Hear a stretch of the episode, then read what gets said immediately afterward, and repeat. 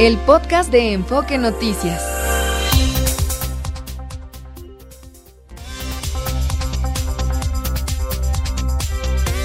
NRM Comunicaciones presenta Amanece en Enfoque Noticias con Martín Carmona. Cuando empieza el día.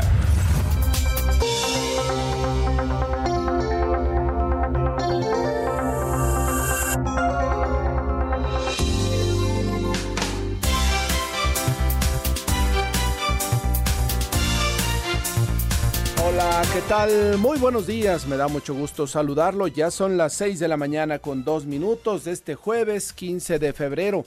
Les saludo, soy Martín Carmona y a nombre de todo el equipo que hace posible Amanece en Enfoque Noticias, le doy la más cordial bienvenida y le agradezco la sintonía a través de Radio Mila M, Estéreo 100 FM y en enfoquenoticias.com.mx. Usted puede ahí escucharnos y ampliar los contenidos de la información de todo lo que le estaremos dando a conocer en los próximos minutos. Información muy importante para que usted se mantenga en sintonía y enterado de lo que sucede en el Valle de México y en los estados del alrededor. Es el día número 40 Restan 320 días para que se termine este conciliador 2024 y estamos en la recta final de la semana número 7.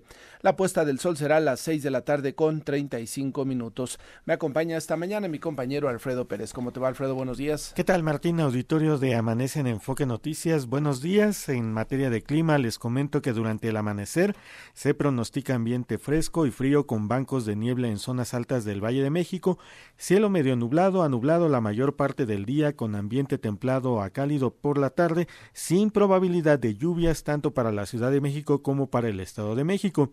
En la capital del país esperamos una temperatura máxima de 24 a 26 grados y en la entidad mexiquense la máxima oscilará entre los 20 a los 22 grados y continuarán estas rachas de viento vespertino de 40 a 60 kilómetros por hora. Martín Auditorio de Amanece en Enfoque Noticias. A seguirse cuidando, Alfredo, y aprovechar la campaña de vacunación, tanto de COVID-19 como también la de la influenza. Así es, Martín, todavía en los centros de salud, además de en las clínicas del Instituto Mexicano del Seguro Social y del ISTE, continúa este suministro de las vacunas en caso del COVID-19 de los biológicos eh, Sputnik y Abdalá. Entonces, pues no hay que desaprovechar esta oportunidad y también cuidarse de los cambios bruscos de temperatura, sobre todo por la tarde. Exactamente, pues ahí la invitación para que sigan cuidándose. La autoridad nos reporta y nos pide, e incluso ya la semana pasada se pedía, sobre todo Alfredo, que en lugares de alta concentración de personas y en lugares cerrados utilizar el cubrebocas, no sobre todo en el transporte público. Así es, algunas personas en el transporte público, también en los bancos, por supuesto, centros comerciales. Ayer que hubo grandes aglomeraciones, sí se pudo observar a muchas personas todavía usando el cubrebocas y créanme que sí sirve, ¿eh, Martín? Sin duda, sí, sin es duda. muy útil.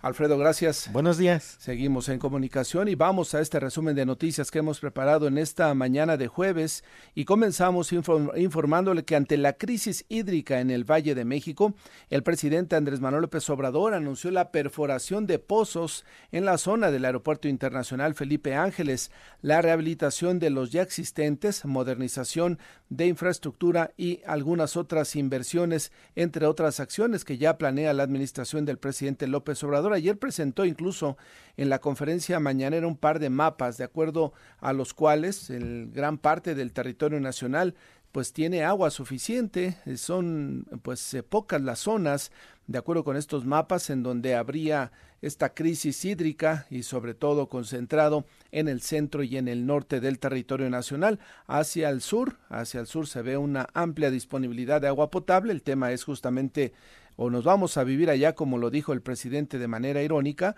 o traemos el agua de allá para acá. En fin, hay que resolverlo esto en los próximos en los próximos años. Por lo pronto, pues ya hay un plan que el presidente López Obrador amplía para evitar una mayor problemática con la falta de agua potable. Ya se están perforando nuevos pozos eh, para tener agua en el corto plazo y eh, se tiene un plan también de mediano plazo para que no falte el agua ni en la ciudad ni en el Estado de México.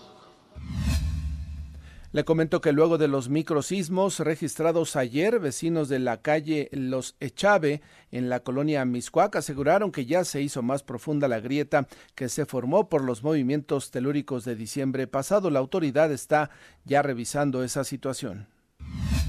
Tras el atentado del que fue víctima Andrés Salas, director del portal Noticias de Cuautla, allá en Morelos, fue puesto bajo resguardo y llevado a un sitio seguro donde espera la salida del país. Escuchemos el Mecanismo de Protección Federal a Periodistas, junto con la Guardia Nacional, la Policía Morelos, la Policía Municipal, montaron un dispositivo fuerte, guardias de seguridad privadas, para poderme sustraer de mi domicilio. Eh, me han eh, ya albergado en un espacio seguro y eh, en espera solamente de poderme ir fuera eh, del país. La fiscal de Morelos, el fiscal de Morelos, Uriel Carmona, obtuvo una suspensión definitiva contra su detención en los cuatro procesos que enfrenta, tres relacionados con el feminicidio de Ariadna Fernanda y uno más por tortura.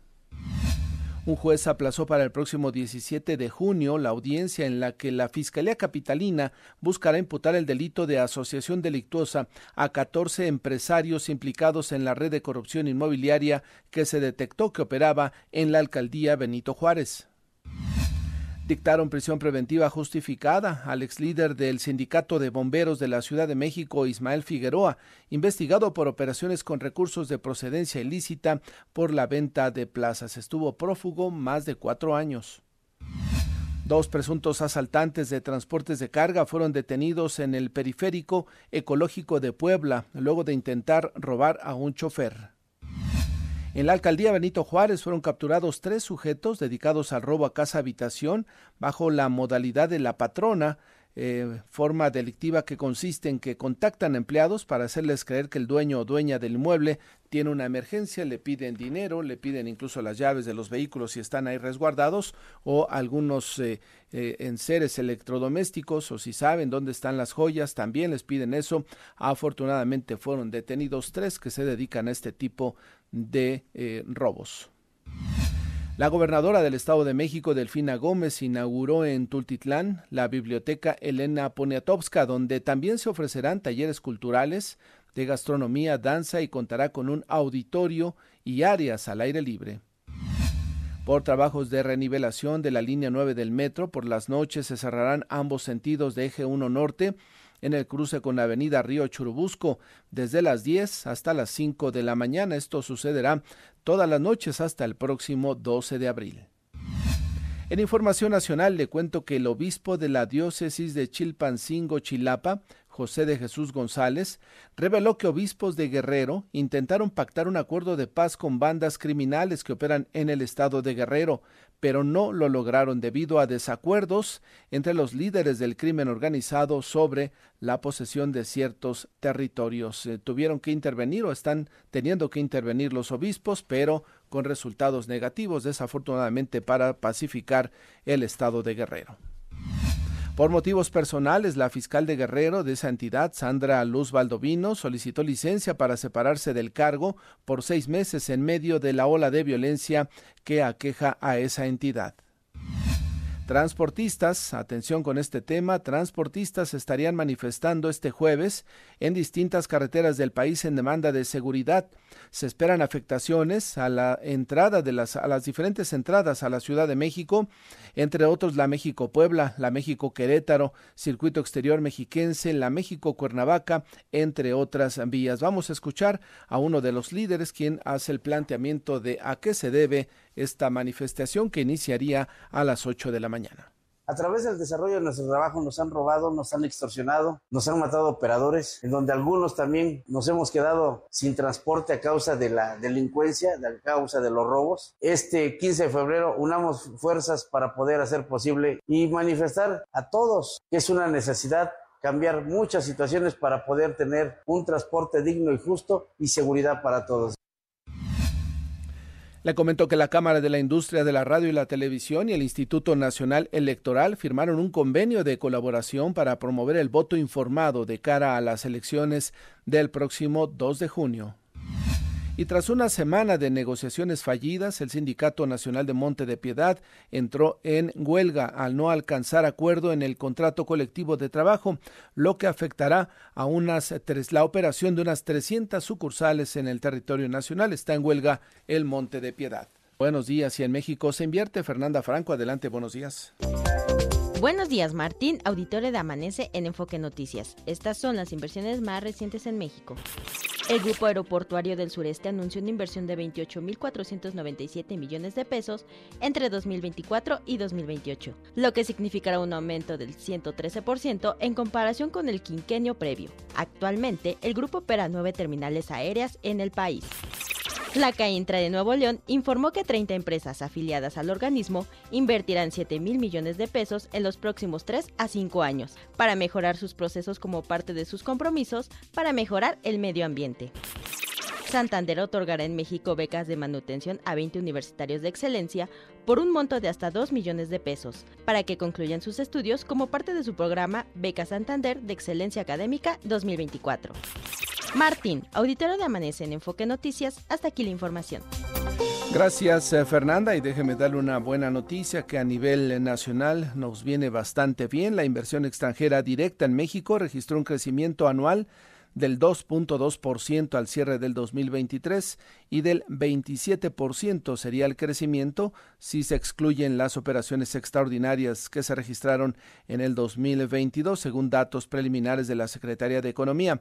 La cifra del 2023, que ascendió a 36.058 millones de dólares, es un máximo histórico. A pesar de este récord, el ritmo de crecimiento se desaceleró en comparación con trimestres anteriores, lo que evidenció una entrada de flujos más moderada, sobre todo al cierre del año pasado. Sin embargo, es una buena noticia porque esta inversión, la extranjera directa, la que llega y se eh, materializa en más fábricas, en más plantas y en más trabajo para los mexicanos. Seis de la mañana con quince minutos, momento de una pausa. Estamos en todas las redes sociales como arroba enfoque noticias. Regresamos. Está usted escuchando Amanece en Enfoque Noticias por Stereo 100, 100.1 de FM y Radio 1000 AM. Regresamos con Martín Carmona.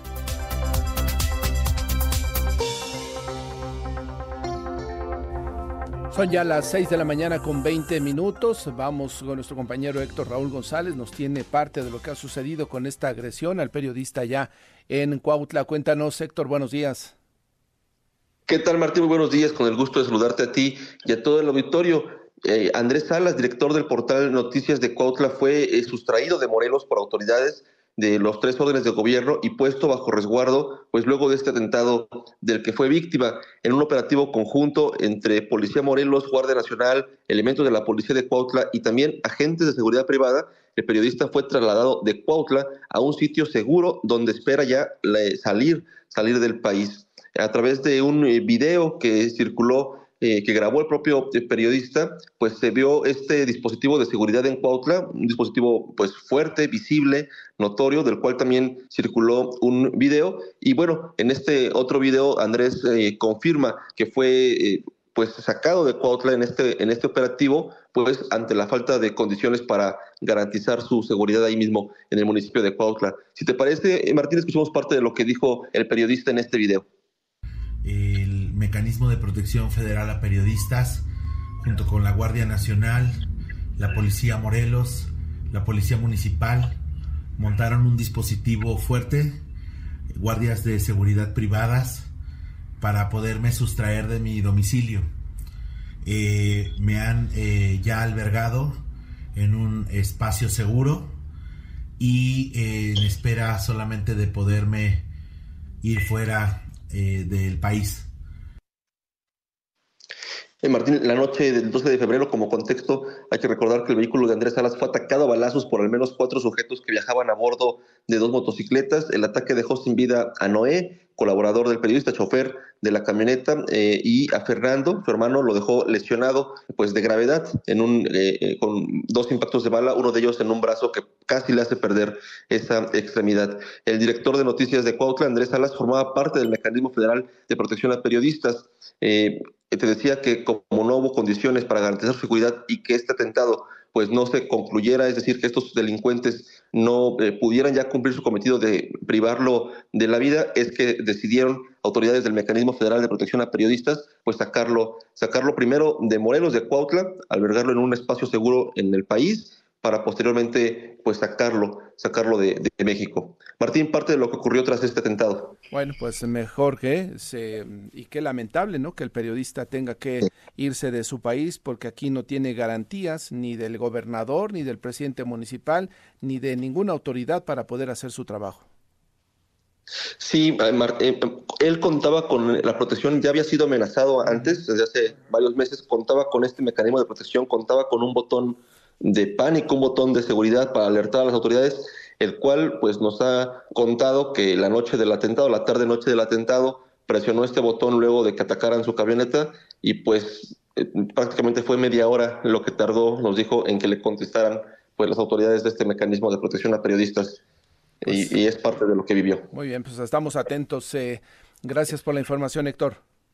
Al contrario, Martín, muy buenos días. Así las cosas allá en el estado de Morelos, donde pues el fin de semana pasada el presidente López Obrador les dijo a los morelenses, a, aquellos que estaban criticando y silbándole al actual gobernador Cuauhtémoc Blanco, le gritaban y le silbaron cuando lo presentaron. El presidente les dijo, no me importa lo que opinen, para mí es un buen gobernador. Bueno, pues eso, eso que nos narró nuestro compañero corresponsal Héctor Raúl González sucede allá en esa entidad. Por cierto, en lo que va de eh, 2000, del año 2000 al cierre del 2023, ha habido 163 comunicadores asesinados en el territorio nacional, 151 hombres, 12 mujeres, esto de acuerdo con el último reporte de artículo 19, esta organización que se dedica a dar seguimiento justamente a las agresiones a los periodistas. Lamentablemente, uno de los gremios más afectados y más atacados por el crimen organizado. 6 de la mañana con 24 minutos, vamos contigo Juan Enrique Velázquez. Ayer hubo protestas afuera del Congreso de la Ciudad de México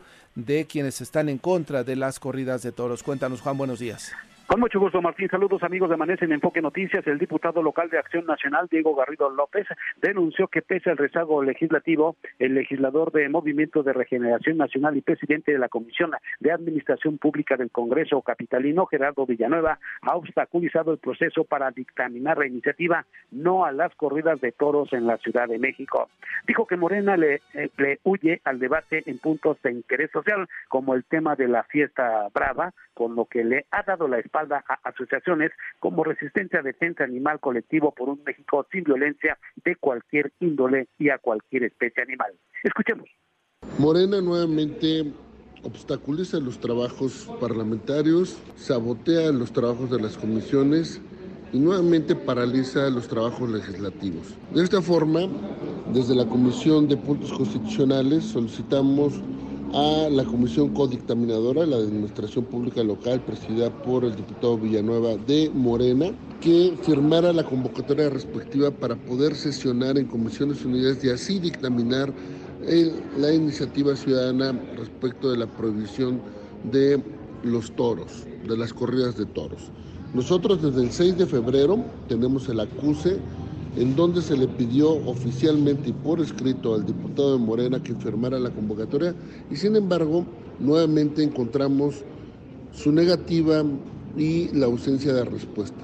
De esta forma estamos imposibilitados así para sesionar en Comisiones Unidas.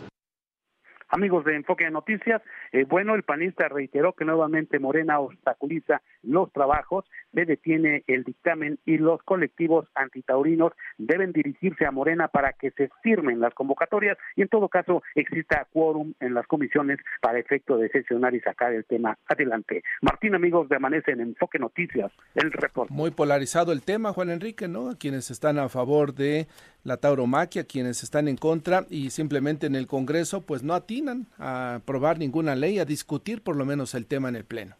Sí, como lo denuncia este legislador panista, pues no se reúnen las comisiones para efectivamente avanzar en el tema, dictaminar y darle salida a este tema que preocupa a muchos, bueno, a las dos partes, los que están a favor y los que están en contra de la tauromaquia, Martín. Muy bien, Juan, gracias. Muy buenos días, Martín. Buenos días y habitantes de las colonias Miscuac, Molino de Rosas y Villa Verdún en la alcaldía Álvaro Obregón, así como en San Pedro de los Pinos en la Benito Juárez, demandaron a las autoridades no minimizar los efectos de los tres microsismos de ayer en sus viviendas los sismos de magnitud 2.8, 1.8 y 1.5 ocurridos a las 6 de la mañana con 42 minutos, 6 con 43 y 11.59 respectivamente, sino que se apliquen protocolos de revisión en las estructuras de sus propiedades, además de los ductos de petróleos mexicanos que atraviesan la zona.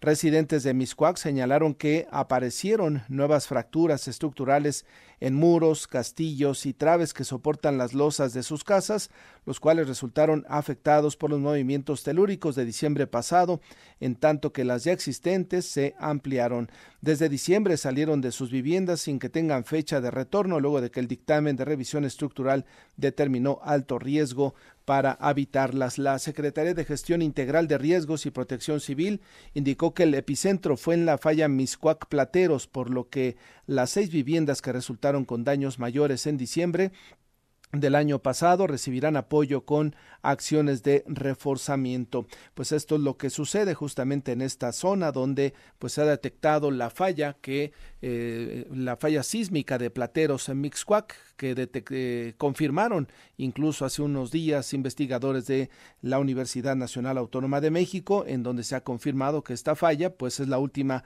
que ha provocado es la que ha provocado los últimos sismos que hemos sentido sobre todo en esa zona del Valle de México, los llamados microsismos. 6 de la mañana con 29 minutos, más información metropolitana, Noemí Cruz, adelante. Martín Auditorio de Amanece en Enfoque Noticias, buenos días. Se redujeron las tarifas del servicio de abasto de agua potable mediante pipas en la alcaldía Tlalpan. A través de la Gaceta Oficial de la Ciudad de México se notificó que los precios van desde los 60.34 pesos a los 77.59 pesos dependiendo la zona. La Fiscalía General de Justicia de la Ciudad de México abrió una carpeta de investigación por homicidio culposo en el caso del hombre que falleció en un gimnasio de la alcaldía Iztacalco, ya que hay sospecha de negligencia por parte de los trabajadores del local. Un hombre murió mientras manejaba sobre los carriles laterales de periférico a la altura de satélite. De acuerdo con los reportes, sufrió un infarto, lo que provocó que se estrellara con otros vehículos. Policías acordonaron la zona e hicieron el levantamiento del cuerpo inició la entrega de más de 6.800 créditos otorgados por el Fondo para el Desarrollo Social de la capital del país, con la finalidad de incentivar e impulsar la economía de la ciudad a través de las micro y pequeñas empresas. Autoridades mexiquenses invitaron a las niñas y a los niños de entre 8 y 12 años a asignar el nombre de dos cachorras de tigre blanco que nacieron en Zacango. Tendrán hasta el 20 de febrero para enviar sus propuestas al correo promoción sma.edomex.gov.mx. Martín, hasta aquí el enfoque metropolitano. Gracias, Noemí. Los deportes con Javier Trejo Garay. Javier Trejo Garay, ¿cómo te va? Buenos días. Es correcto, mi querido Martín. ¿Cómo estás? Buenos días. Qué gusto saludarles a ustedes también, amigos de Enfoque Noticias. Bueno, actividad del fútbol, ¿no? ¿Por dónde empezamos? Quizá por lo que ocurrió el día de ayer justamente en la capital de la República Mexicana con el América consiguiendo una victoria ante el Real Estelí. Ganó y ganó bien, 2 por 0.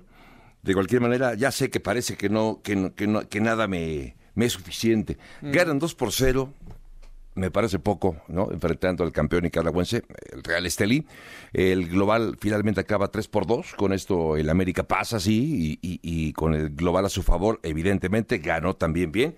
Pero me parece un marcador muy económico de el América. Suficiente, ¿no? Suficiente, sí, apenitas, ¿no? Para un gol apenas adelante para poder eh, conseguir ya su boleto a la siguiente etapa de este torneo de campeones de CONCACAF que por cierto, mi querido Martín, va a tener como consecuencia esta victoria del equipo de el América sendos partidos de ida y vuelta en la misma Liga de Campeones de CONCACAF entre las Chivas y el conjunto de las Águilas del la América. 6 y 13 de marzo se van a ver las caras estos dos equipos ya en la Liga de Campeones y también en ese interim partido también dentro de la Liga MX. Así que en 11 días habrá tres clásicos entre América y Chivas, producto, insisto, de esta victoria americanista del día de ayer. Así que, pues esperar se va a poner interesante. Será el mes de marzo, prácticamente en tres semanas más, cuando empiece esta serie de enfrentamientos entre Águilas y eh, las Chivas. Pero ojalá que de, veras jueguen, ¿no? Pues sí. Porque ya nos habían acostumbrado a un empate. Sí, un fíjate empate, que sí. Un empate. Qué bueno que lo comentas. Se le perdía sabor al, al, clásico nacional, ¿no? Qué bueno que lo comentas porque tienes toda la razón, Martín. Lamentablemente ha sido esto prácticamente una de las eh, constantes dentro del clásico nacional.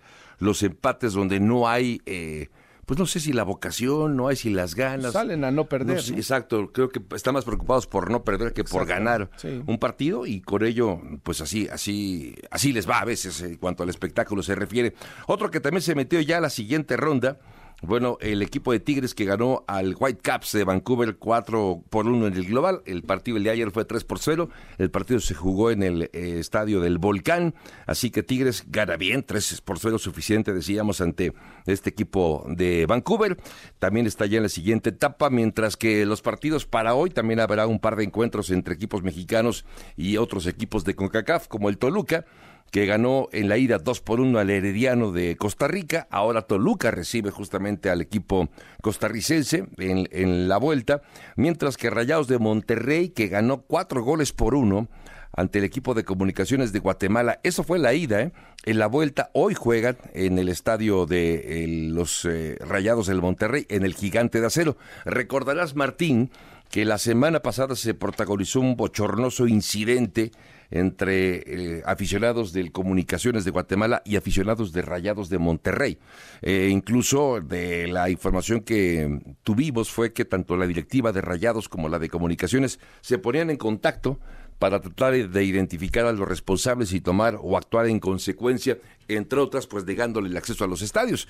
Sin embargo, de ello yo ya no he visto nada. No sé si, si sigue la investigación entre las directivas de Monterrey y del Comunicaciones de Guatemala. Y te lo comento también, Martín, porque hoy el partido de vuelta, eh, ojalá que no, pero suele haber también algún sector eh, de un público rijoso que podría el día de hoy también estar esperando aficionados de, del Comunicaciones de Guatemala. Ojalá que no, ojalá que haya una buena seguridad. Este, quiero creer que habrá una buena seguridad el día de hoy en ese partido entre Rayados de Monterrey y el Comunicaciones. Aunque, insisto, más allá de todo esto, el equipo de Monterrey ganó en la y de 4 por 1 tiene prácticamente la llave asegurada. Mientras tanto, Martín, una mala noticia. La Liga MX está de luto por el fallecimiento de un jugador mexicano, Diego Chávez, el Puma Chávez, le decían a este joven jugador del equipo de eh, los Bravos de Juárez. Perdió la vida ayer justamente en la capital eh, de, bueno, en la ciudad de Juárez, no es la capital del estado, pero sí consiguió una eh, triste fin al eh, perder eh, pues el control de su vehículo, iba a exceso de velocidad y justamente en Ciudad Juárez, en el eh, semáforo de uno de los que se encuentran en las principales avenidas de esta ciudad, se impactó el auto en el que viajaba, quedó prácticamente destrozado el auto y falleció, perdió la vida. Este joven jugador participó con varios equipos, estuvo con Veracruz, con Toluca, con Necaxa, finalmente con Bravos de Juárez, 155 partidos en primera división, 23 goles, 9 asistencias y lamentablemente el exceso de velocidad, la imprudencia acaba costándole la vida a Diego Chávez, jugador del de, eh, equipo de Bravos de Juárez. Joven, joven futbolista que ya tenía trayectoria, ¿no? Sí, ya, en cuatro equipos diferentes había participado. Lamentablemente encontró la muerte. De hecho, el 29 de enero fue su último partido, justamente estuvo 11 minutos en el duelo ante el equipo de el Atlas, jugó 11 minutos, no jugó todo el partido. Eh, descanse en paz, eh, Diego Chávez, el Puma Chávez, que bueno, pues obviamente seguramente va, va, va, a impactar mucho a la familia, queda claro, pero también al equipo de los Bravos de Juárez. Eh, Martín, hablando del fútbol, eh, comentar acerca de la victoria, ¿quién diría, no? La Lazio pegándole al Bayern Múnich. Es cierto, la Lazio jugó en el Olímpico de Roma y eso ya es una ventaja, eh, pero de cualquier manera es el Bayern Múnich, ¿no? Y acaba perdiendo ante la Lazio. El que sí ganó en casa fue el Paris Saint Germain 2 por 0 ante la Real Sociedad. Estamos hablando de los octavos de final de la Liga de Campeones de Europa. y son partidos de ida de estos, de estos encuentros, de esta serie de octavos de la Champions, Martín. Correcto. Javier, qué tragedia, ¿no? Lo de Kansas City. Sí, hombre, sí, tristemente. el desfile del festejo, donde estaban los eh, simpatizantes de este equipo, de repente se desata una balacera, una persona perdió la vida. Sí, una persona perdió la vida, varios lesionados, incluso algunos jugadores, algunas aficiones atropellados también gente que salió corriendo y por la premura de tratar de ponerse a salvo. Nueve niños sí, entre los heridos. Desafortunadamente no se sabe bien qué es lo que pasó, siguen las investigaciones, pero sí fue una tragedia que empañó algo que era de festejo para la ciudad de Kansas. Sí, lamentablemente Martín era un, un evento de fiesta, un evento de celebración y acabó, ya fue cerca del final del desfile cuando se presentó esta, pues esta auténtica tragedia y así terminó el festejo, eh, tristemente, de los eh, jefes de Kansas City, los actuales eh, campeones, de, la, de hecho bicampeones de la NFL, Martín. seguiremos al tanto de esto, a ver qué, qué más información surge. Sabemos que hay dos personas detenidas, eso sí, De, de, este Que se aclare bien qué fue lo que pasó, si fue un enfrentamiento entre pues algunos que andaban por ahí o fue una agresión directa. Pues estamos atentos, Javier. Gracias, Martín, buen día. Buenos días, 6 de la mañana con 38 minutos. Más adelante nos das cuenta de, se presentó el Red Bull, el vehículo de Hasta más tarde. Más tarde. A mediodía. Ok. Estamos atentos, Javier. Digo, tiempo de México, mediodía. Vamos. Gracias. Buenos días. 6 de la mañana con 38 minutos. Nos dice la Profeco a través de su cuenta de X que hay una alerta para aquellos que tienen un vehículo Suzuki entre el año 2017 a 2023, Swift, Swift Sport S-Cross y Vitara. Se deben de reportar con la agencia donde lo compraron porque hay una campaña para atender algunos asuntos de la válvula de vacío de los vehículos. Así es que repórtese con su concesionaria. Vamos a una pausa, regresamos. Está usted escuchando Amanece en Enfoque Noticias por Stereo 100, 100.1 de FM y Radio 1000 AM. Regresamos con Martín Carmona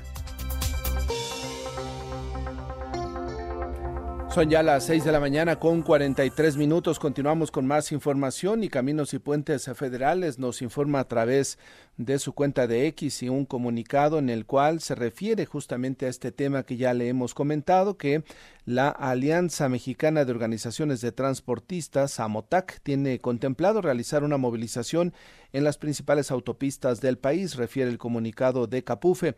Las autopistas operadas por este organismo, así como sus tramos que podrán ser afectadas por este desplazamiento son autopista Puebla-Veracruz y autopista México-Querétaro. Se espera que no exista el cierre de los carriles para la circulación.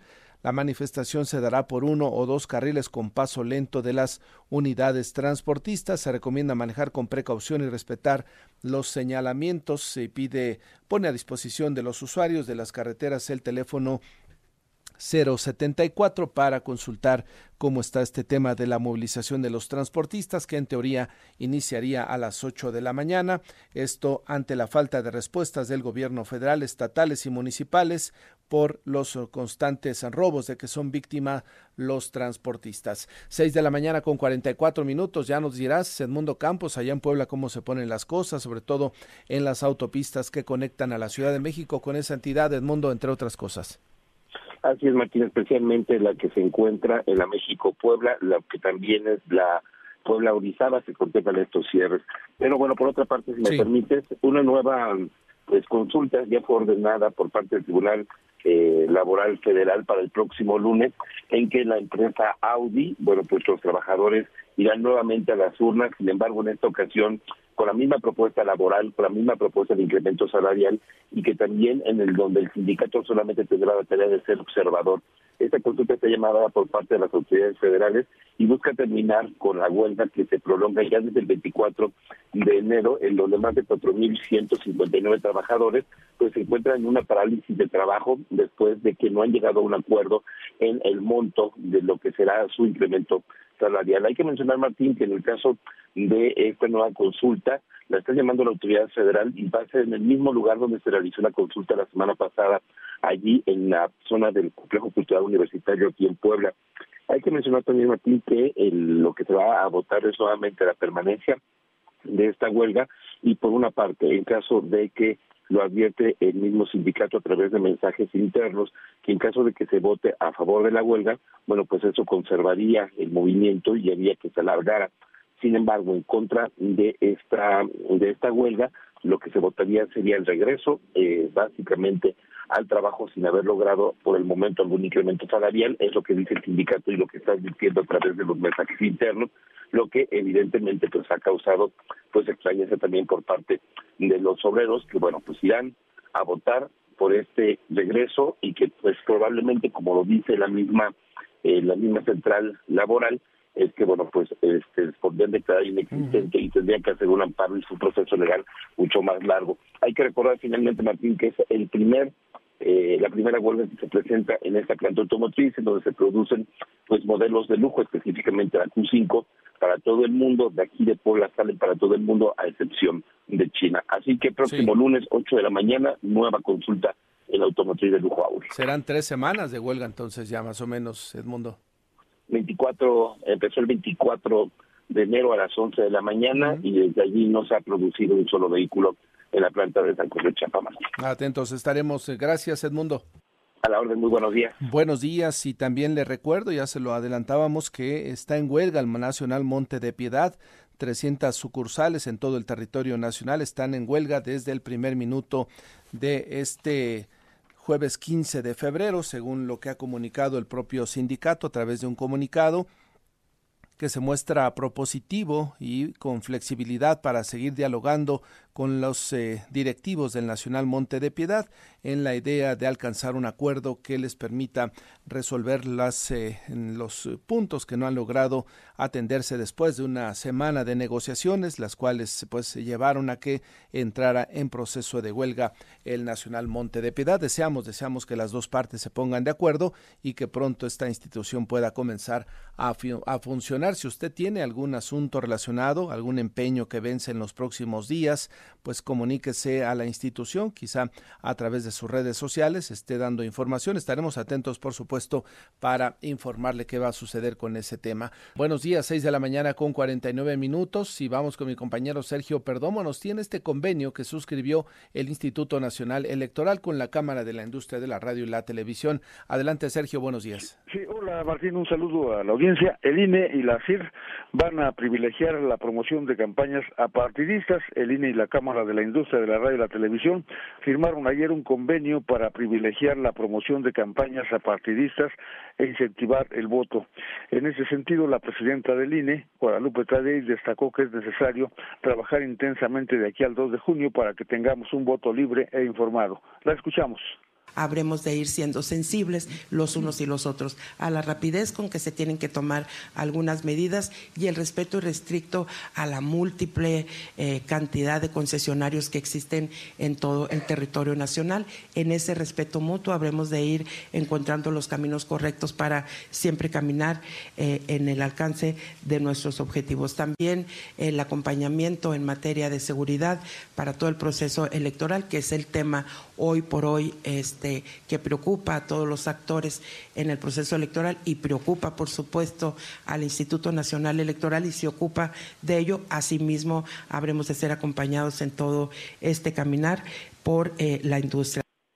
Bueno, pues es la industria de la Cámara de la Industria pues de la Radio y Televisión, la CIR, y su presidente José Antonio García señaló este compromiso de los radiodifusores de todo el país para contribuir en el fortalecimiento de la democracia a través de esta campaña partidista que incentive el voto y con ello la participación en este proceso electoral. Es la voz del presidente de la CIR con el fin de fortalecer la democracia a través de la realización de programas, proyectos y acciones a favor de México. La industria de la radio y televisión realiza un servicio incuestionable al desarrollo nacional con diversas alianzas con instituciones tan importantes como el Instituto Nacional Electoral. Nuevamente agradezco la colaboración y reconozco la labor que ha hecho el Instituto Nacional Electoral en favor de la democracia de nuestro país. Es la autoridad más importante en materia electoral en nuestro país y ha sabido y estará seguramente a la altura de estos comicios históricamente más importantes en México. Pues ahí está, Martín, la industria en donde trabajamos, pues participando en este proceso electoral, promoviendo, pues desde luego que participemos, que votemos el próximo 2 de junio, viene una campaña intensa. Lo que te tengo sobre el tema, Martín. Nos genera mucho trabajo, pero a la vez mucha satisfacción, Sergio, ¿no? Cuando termina el proceso electoral, cuando los ciudadanos van a las urnas, cuando hacemos nuestro papel de informar eh, lo que tienen, desde lo que hacen los, los eh, candidatos hasta el día de la elección, los resultados, ¿no? Sí, y además eh, la industria también, nuestro sector da autorización a los trabajadores y han sido invitados a participar como representantes de casilla, pues les van a pagar el día, les van a dar las horas para irse a capacitar, así es de que está todo el apoyo de la CIR para que nuestros trabajadores también estén participando abiertamente en el proceso, Martín. Exactamente, pues estaremos atentos, Sergio. Por nada, buenos días. Informarle, ya le estaremos dando detalles del proceso de cobertura que tendremos en Enfoque Noticias, como cada proceso electoral presidencial todo, todo el equipo estará involucrado, por supuesto, en, la idea de llevarle a usted de manera cotidiana las actividades de los eh, diferentes candidatos que van por los puestos de elección popular. Son tantos los candidatos que va a ser muy difícil darle eh, cuenta de eh, todo lo que hacen todos ellos, pero los más importantes, por supuesto, le estaremos reportando a través de nuestras redes sociales, de nuestro sitio de internet y, por supuesto, aquí en los programas de Enfoque Noticias para que vaya usted bien informado el 2 de junio a ejercer el voto y a partir de ahí, pues lo que resulte, también le estaremos dando a conocer el mismo domingo por la noche los resultados. Son ya las 6 de la mañana con 53 minutos. Gloria Aguilar, estamos contigo. Información del Estado de México. Adelante. Gracias, Martín. Muy buenos días. Saludos al auditorio de Enfoque Noticias. Para comentarles que el octavo regidor de Movimiento Ciudadano del municipio de Nezahualcóyotl, Álvaro Alberto Ramírez Zurita, fue asesinado en la alcaldía Coyoacán. Esto fue confirmado por el presidente municipal Adolfo Cerqueda al publicar una esquela en sus redes sociales. Te comento que la noche del martes, el regidor Alberto Ramírez se encontraba en el taller mecánico Big Boss, ubicado en la calzada de Tlalpan, en la colonia Emiliano Zapata, a la altura del tren ligero Tepingo en la alcaldía Coyoacán. Se supone que este taller era de su propiedad porque él se dedicaba eh, a organizar algunas carreras de racer en algunos eh, lugares acondicionados para ello. Te comento que él estaba acompañada por Juan Soria cuando sujetos a bordo de motocicletas llegaron a dispararles de manera directa. Al lugar llegaron paramédicos del Lerum solamente para certificar la muerte del regidor de Nezahualcóyotl y trasladaron a Juan Soria a un hospital en donde más tarde se, se reportó su, su deceso. De, hasta el momento se ignoran cuáles fueron las causas de este asesinato.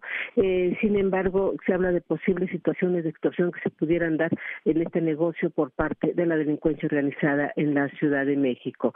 Eh, esperamos las indagatorias que se puedan dar al respecto. Y bueno, en el municipio de Nezahualcóyotl hay consternación por la muerte de este funcionario público. Este es mi reporte por el momento, Martín. Uno más, uno más en diferentes puntos de la República Mexicana en las últimas semanas han sido agredidos y asesinados funcionarios em, que están justamente con cargos públicos y bueno, pues esto ojalá en algún momento se termine y nos den información puntual de lo que sucede. Ahora fue en Zahualcoyotl, antes lo veíamos en el norte, eh, allá por Zacatecas también y ahora pues aquí cerca de la Ciudad de México. Estamos en contacto, Gloria, gracias. Claro que sí, Martín. Solamente te comento que apenas el sábado eh, fue asesinado en Ecatepec también un aspirante a diputado federal. También entre aspirantes a, candidaturas y en algunos casos estos funcionarios, pues sí, desafortunadamente no se están salvando pues en nadie que tenga algún asunto relacionado que pudiera interpretarse que afecta a los grupos del crimen organizado. Gracias y estamos en contacto, Gloria. Gracias a ti, Martín. Buenos días. Vamos ahora con mi compañero Ricardo Trejo, quien nos tiene información sobre el relanzamiento del puerto de Acapulco. ¿Será posible? Ricardo, buenos días.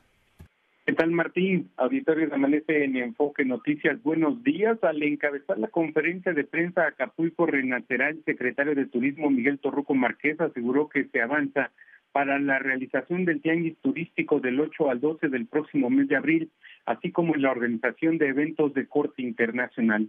La conectividad aérea se encuentra al 80% y por tierra al 100%. Destacó que Acapulco ya cuenta con 7.100 habitaciones de las 19.000 que había en activo antes del paso del huracán Otis para recibir a quienes participarán en el tianguis turístico que al momento tiene confirmada la participación de 33 naciones. Escuchemos. No venimos a nadar de muertito, nos tocó eh, la época más difícil de la pandemia y ahora ya de, de, cierre pues nos tocó este lamentable acontecimiento de índole natural en Acapulco, para que Acapulco eh, se consolide, Acapulco renacerá, de que lo vamos a lograr. ¿Por qué? Porque hay voluntad y sobre todo Acapulco lo merece, los guerrerenses lo merecen, Acapulco, los acapulqueños siempre nos han proyectado en los eh, grandes momentos de la historia como un gran destino internacional en el que pues llegaron de todo el mundo y fue nuestra carta de presentación. Dijo que se busca la modificación al reglamento de construcción en Acapulco para que los hoteles cuenten con materiales resistentes a futuros fenómenos meteorológicos. Escuchemos en lo que es el espesor del vidrio y de la herrería que está eh, expuesta al intemperie para que sea antihuracán y también la parte de los baños, porque si ustedes ven, eh, el huracán barrió de lado a lado, ese cuento de que en cuestión de huracán ponte en la tina, mete el colchón, ponte una almohadita, estate cómodo, hubieran salido todos volando con todo y tina. Entonces, eh, se tiene que en ese reglamento especificar que los baños tienen que ser de concreto para que haya una puerta especial para que sea el auténtico resguardo para futuras contingencias. Además del tianguis, se tienen contempladas diversas actividades a lo largo del año en Acapulco. Martín, por el momento el reporte para el auditorio de Amanece en Enfoque Noticias. La gobernadora no llegó, ¿verdad? No, no llegó, estaba anunciada para la conferencia, quien llegó fue su representante, Santos ah, Ramírez Cuevas, quien es el secretario de Turismo del Estado de Guerrero. No llegó la gobernadora. ¿qué, les dijeron? ¿Está atendiendo asuntos de emergencia en la entidad? Pues desde hace varios meses, desafortunadamente, no le gustan los medios nacionales a la, ni los locales a la gobernadora del Estado de Guerrero. No sé cómo pretende que generar confianza, ¿no?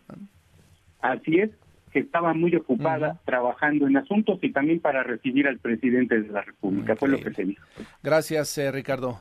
Y quedamos al pendiente. Buen día, Martín. Buenos días y le agradezco la atención. Ya viene Mari González. Deseamos que tenga un excelente jueves. Buenos días. El podcast de Enfoque Noticias.